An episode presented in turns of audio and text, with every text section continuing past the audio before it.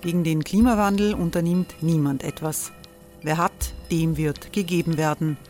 Und Frauen verdienen weniger. War ja immer schon so. Man ärgert sich und macht weiter. Was aber, wenn nicht? Wir haben eine Idee. Die Falter Arena macht die Bühne frei für Menschen und Projekte, die das Land verändern. Mein Name ist Eva Konzett. Ich leite das Politikressort im Falter. Und am Sonntag, den 26. Mai, veranstalten wir im Wiener Stadtsaal die nächste Falter Arena.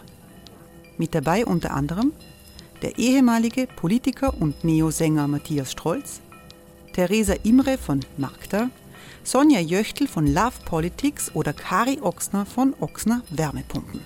Machen statt jammern. Wir schauen uns an, wie das funktionieren kann.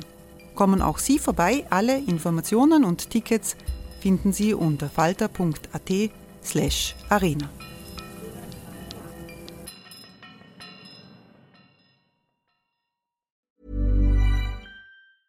Hey, I'm Ryan Reynolds. Recently, I asked Mint Mobile's legal team if big wireless companies are allowed to raise prices due to inflation. They said yes. And then when I asked if raising prices technically violates those onerous two-year contracts, they said, what the f*** are you talking about, you insane Hollywood ass f- So to recap, we're cutting the price of Mint Unlimited from $30 a month to just $15 a month. Give it a try at mintmobile.com/switch. $45 up front for 3 months plus taxes and fees. Promo rate for new customers for limited time. Unlimited more than 40 gigabytes per month. Slows full terms at mintmobile.com.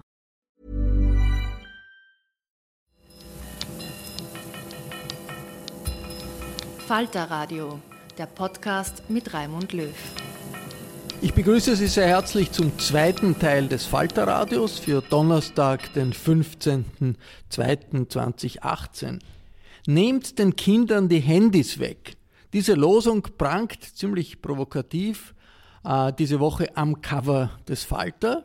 Und ich begrüße zum zweiten Teil dieses Podcasts zwei engagierte Eltern bei uns in der Falter-Redaktion in der Wiener Innenstadt. Antje Meyer ist Chefredakteurin des CO Vienna Magazins. Guten Tag. Guten Tag.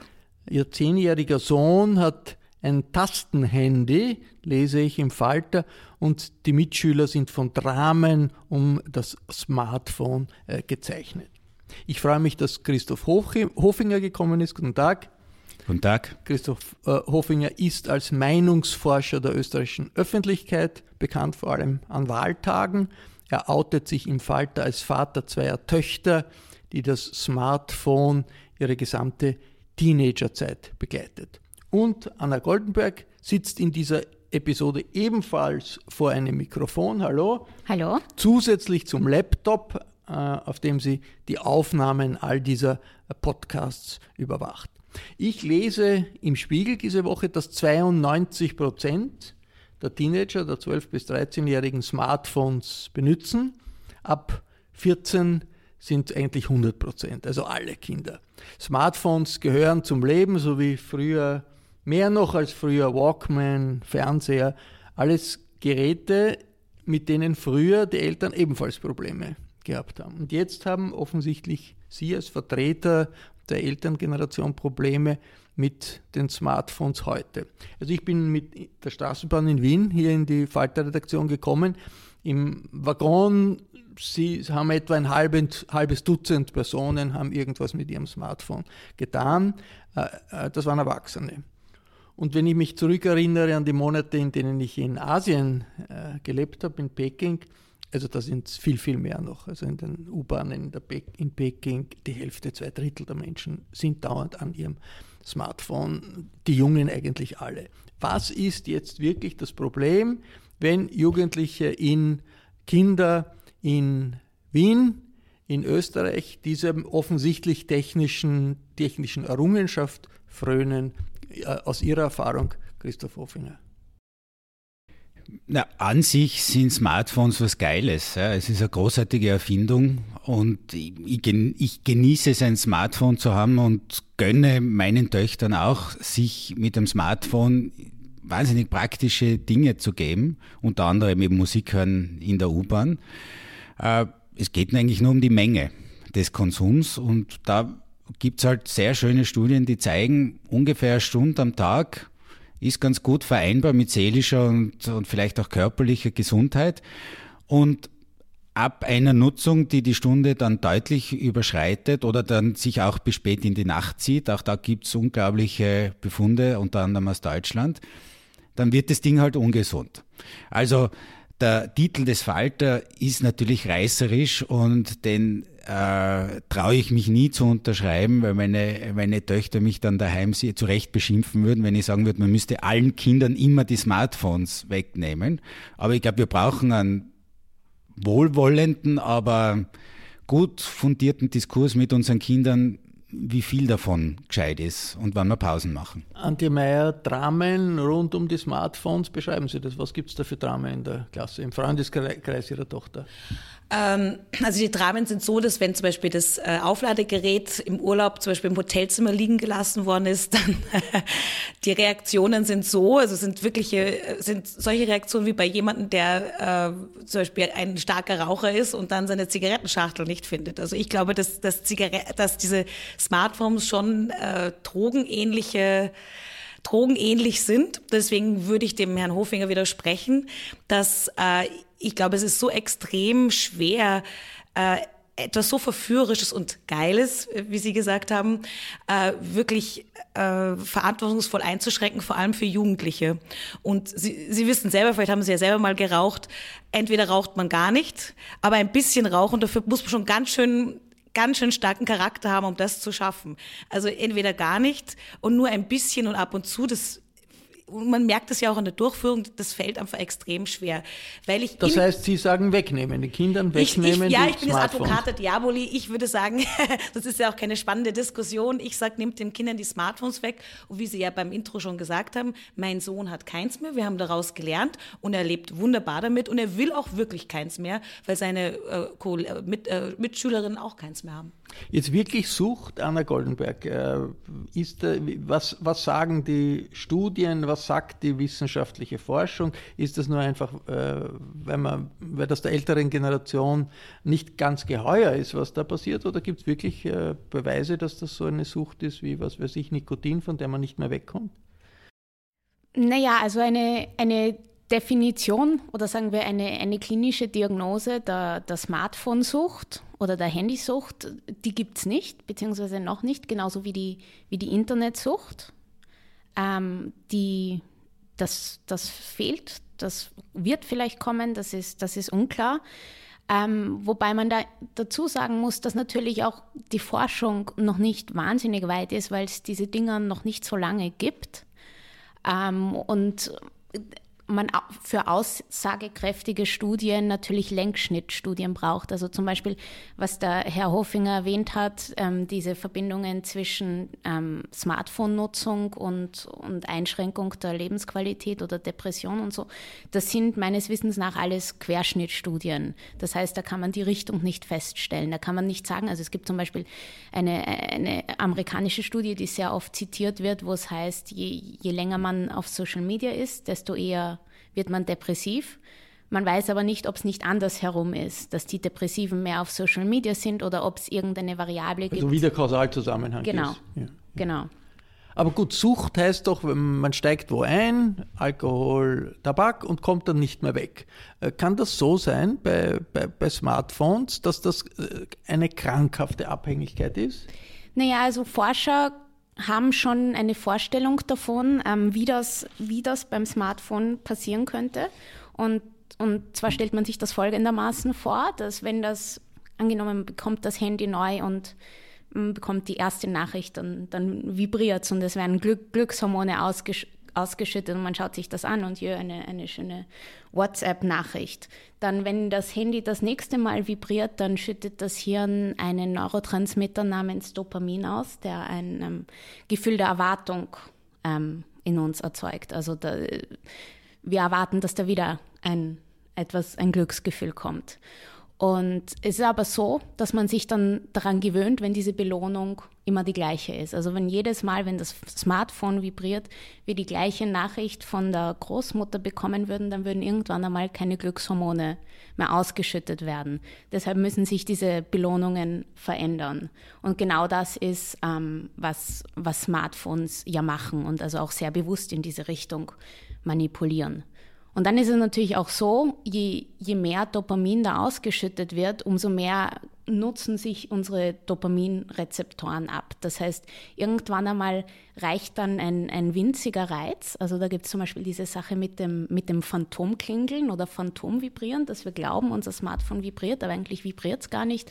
Und ein winziger Reiz reicht und wir spüren dieses riesige Verlangen und müssen sofort zum Smartphone greifen.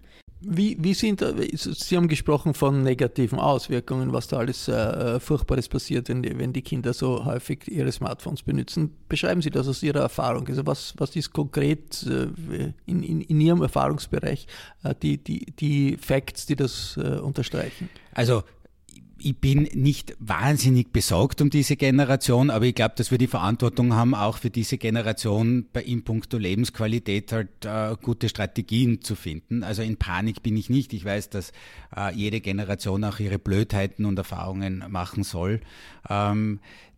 Das, was mich am meisten fasziniert an dem Smartphone und auch die Nutzer wohl auch, ist, dass es nie aufhört. Wir waren in der Schule, da haben wir unseren sozialen Kick gehabt, wir sind gemobbt worden, wir haben selbst gemobbt, wir konnten in diesem ganzen Statusspiel uns bewegen.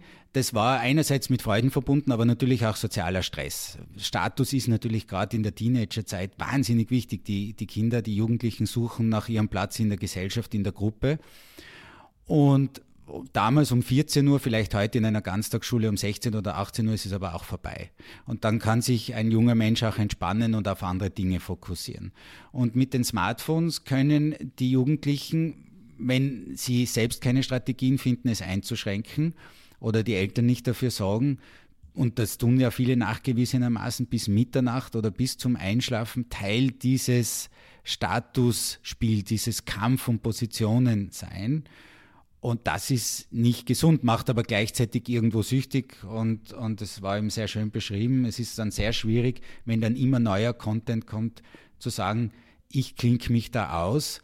Und deswegen kann so trivial sein wie eine Schlafstörung, aber letztendlich auch sowas wie dauernder Stress. Und es geht den Kindern vermutlich einfach besser, wenn sie Zeiten haben, wo das Ding sie nicht fordert und wo sie eine gewisse Leere auch in ihrem Hirn erzeugen. Das heißt, Sie plädieren für Regulierung, dass man sagt, Smartphone-freie Zeiten, und Sie glauben, dass sich die Kinder auch dann halten werden.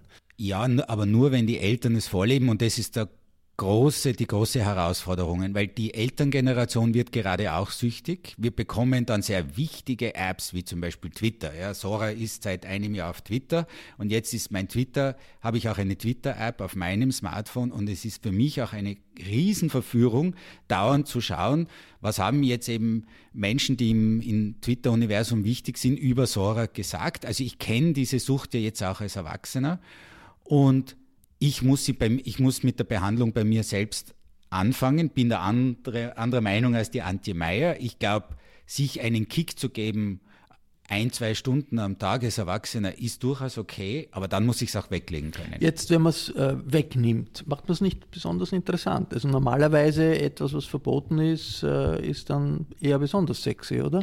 Ja, also das Wegnehmen funktioniert eh nicht, weil das ist ja verbunden mit fast körperlicher Anstrengung. Also einem 12-jährigen Mädchen das Smartphone zu nehmen, das muss man wirklich, da muss man schon fast Gewalt anwenden. Das funktioniert nur, indem man sie einfach offline stellt. Also die Gefahr ist ja nicht das Smartphone und das Gerät, das Gefahr ist das ständige Online-Sein, wenn man es ganz präzise sagt.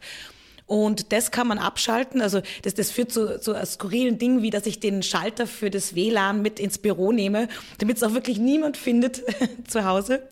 Und ich glaube auch, was Sie gesagt haben, es ist zwar wissenschaftlich, die Studien sind tatsächlich.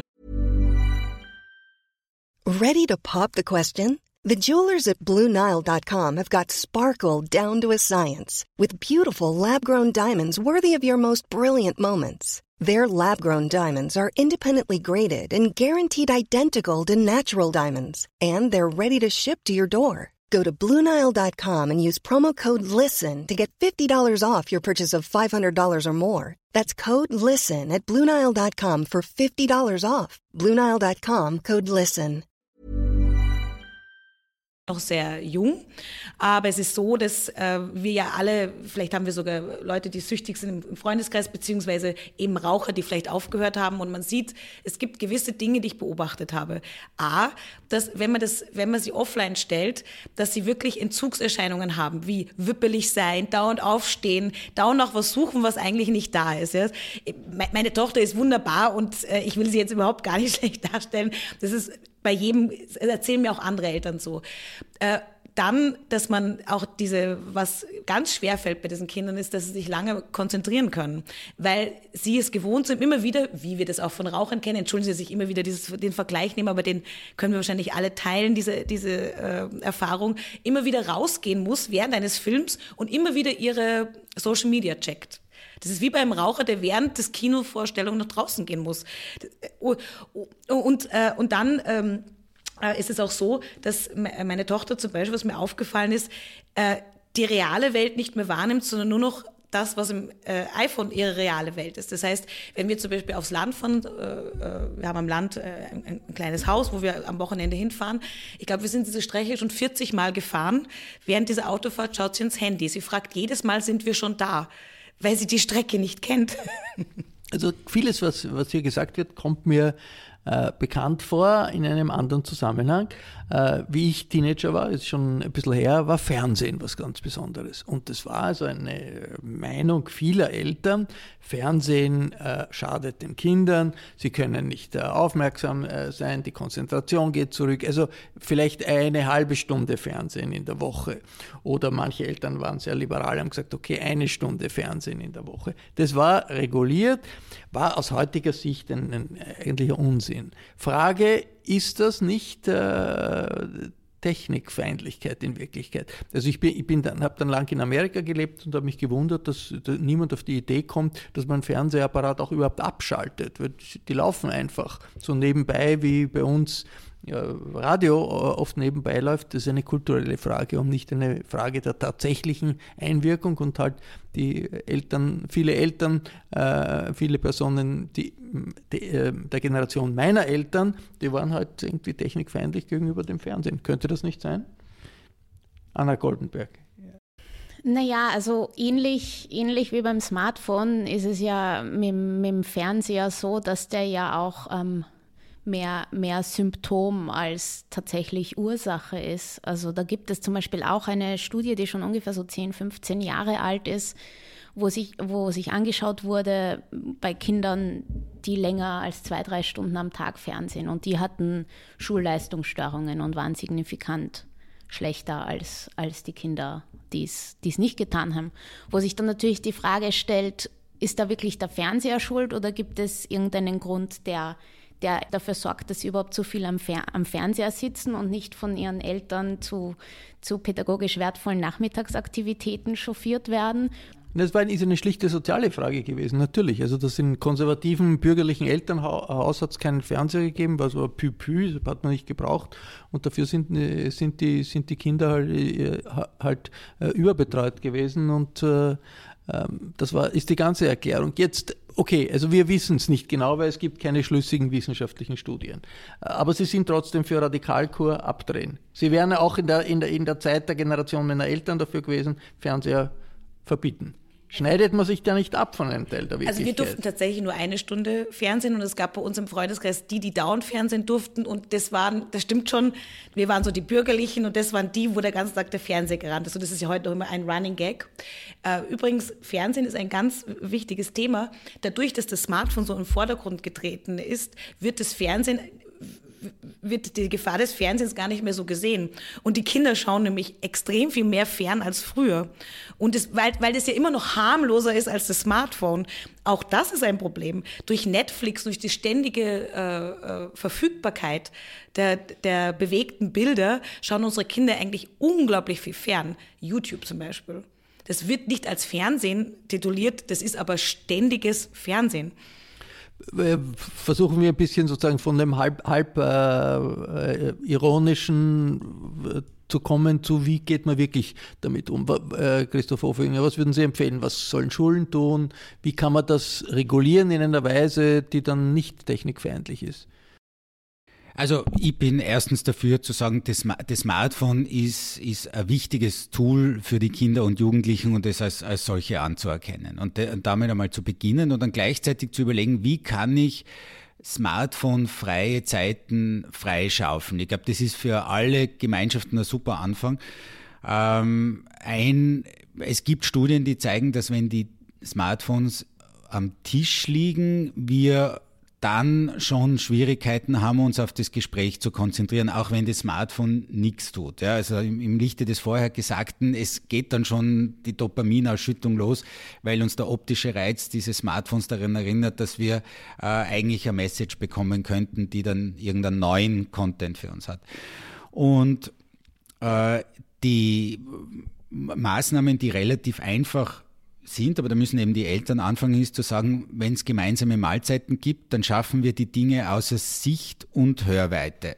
Also Schulen, wie ist das in Schulen im Unterricht? Ich war immer dafür in Schulen, dass es auch in Pausen nicht verwendet werden darf, habe mich in einer Schule nicht durchgesetzt und dann irgendwann aufgegeben und in der anderen Schule war es so, dass das dann zum Glück von vornherein schon Smartphone-No-Go gibt am Vormittag. Also ich wäre auch dafür, in den Skilagern die Smartphones einzusammeln, aber das sind alles Dinge, da kann man drüber reden.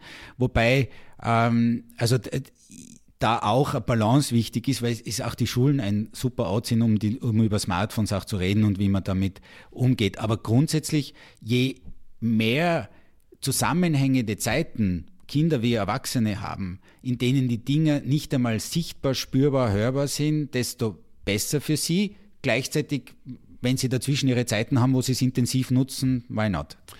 Im Spiegel gibt es einen Artikel über Sexting, also zusammengesetzt aus dem Wort Sex und Texting.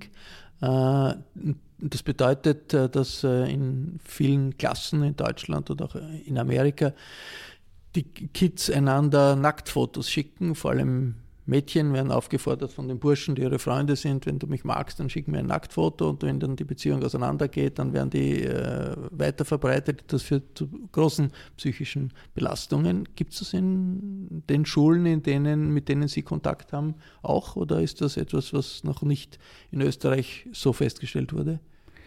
So einen Fall kenne ich nicht. Wir haben mit unseren Töchtern darüber gesprochen und gesagt, die solchen Aufforderungen wird es sicher mal geben. Und kommt ihnen nicht nach und wenn der junge Mann dann Schwierigkeiten macht, dann gibt's ihm den Laufpass, ja, weil das ist halt auch die Schwierigkeit an der digitalen Welt, sie vergisst nicht. In unserer Küche hängt ein Schild, das sinngemäß sagt, ich bin so froh, dass ich in den 70ern aufgewachsen bin, weil den ganzen Irrsinn, den wir damals gemacht haben, über den gibt's null Dokumentation.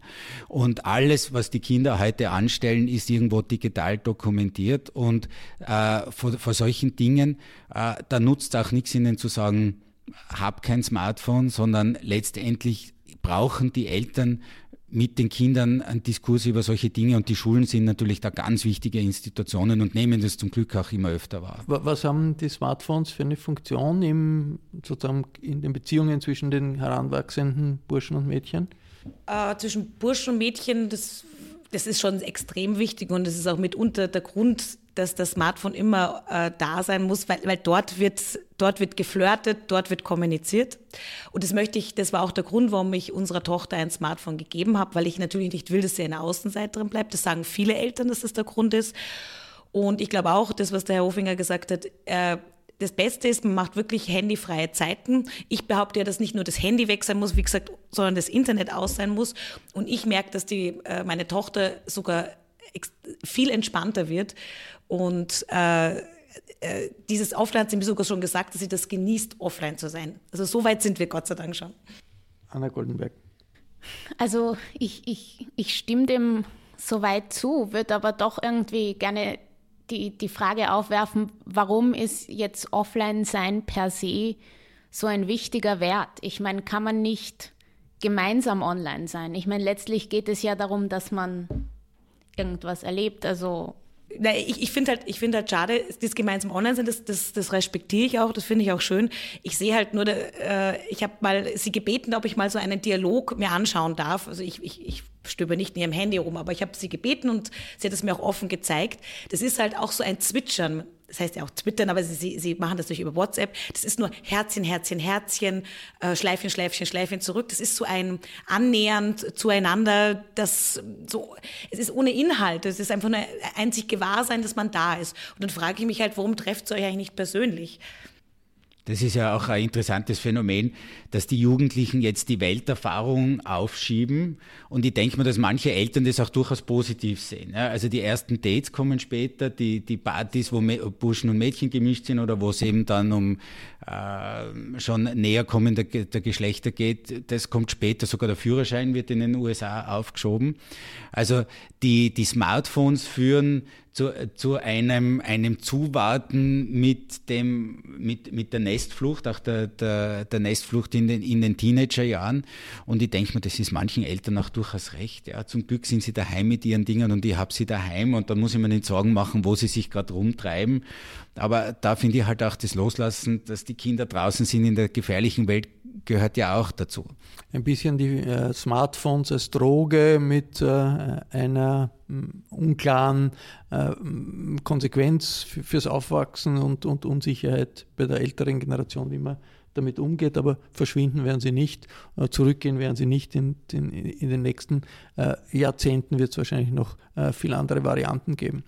Das war das Falterradio für Donnerstag, den 15.02.2018. Ich bedanke mich bei Antje Meyer, Christoph Hofinger und Anna Goldberg für die Schärfung unseres Problembewusstseins. Bei allen, die zuhören, bedanke ich mich für ihr Interesse. Das Falter-Abonnement liefert Ihnen solche Analysen und solche Beiträge regelmäßig ins Haus. Und der Preis für das Falter-Abo finanziert die Recherche und im Übrigen auch diesen Podcast, der Sie als Zuhörer ja nichts kostet. Wer noch kein Falter-Abo besitzt, kann das jetzt gleich tun und das Falter-Abo online bestellen über die Homepage www.falter.at.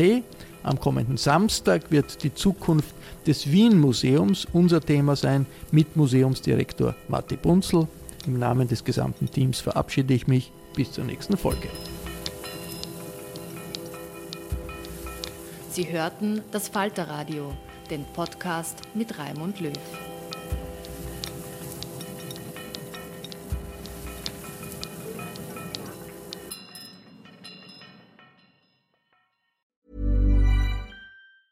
Even when we're on a budget, we still deserve nice things.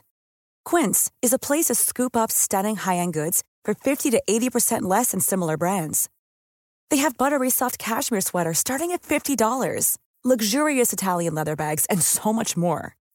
Plus, Quince only works with factories that use safe, ethical, and responsible manufacturing. Get the high-end goods you'll love without the high price tag with Quince. Go to quince.com/style for free shipping and 365-day returns. Imagine the softest sheets you've ever felt. Now imagine them getting even softer over time. That's what you'll feel with Boll & Branch's organic cotton sheets. In a recent customer survey, 96% replied that Boll & Branch sheets get softer with every wash. Start getting your best night's sleep in these sheets that get softer and softer for years to come. Try their sheets with a 30-night guarantee. Plus, get 15% off your first order at bollandbranch.com. Code BUTTERY. Exclusions apply. See site for details.